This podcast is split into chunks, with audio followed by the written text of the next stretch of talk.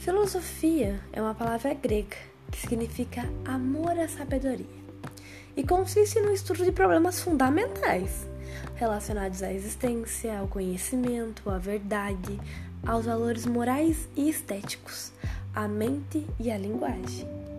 E a filosofia, de onde surgiu? Ela surgiu na Grécia Antiga, no período clássico, no final do século VII e no início do século VI a.C. Pitágoras foi quem criou todo esse negócio de juntar palavras e acabou surgindo o termo filosofia, que basicamente é dividido em dois meios.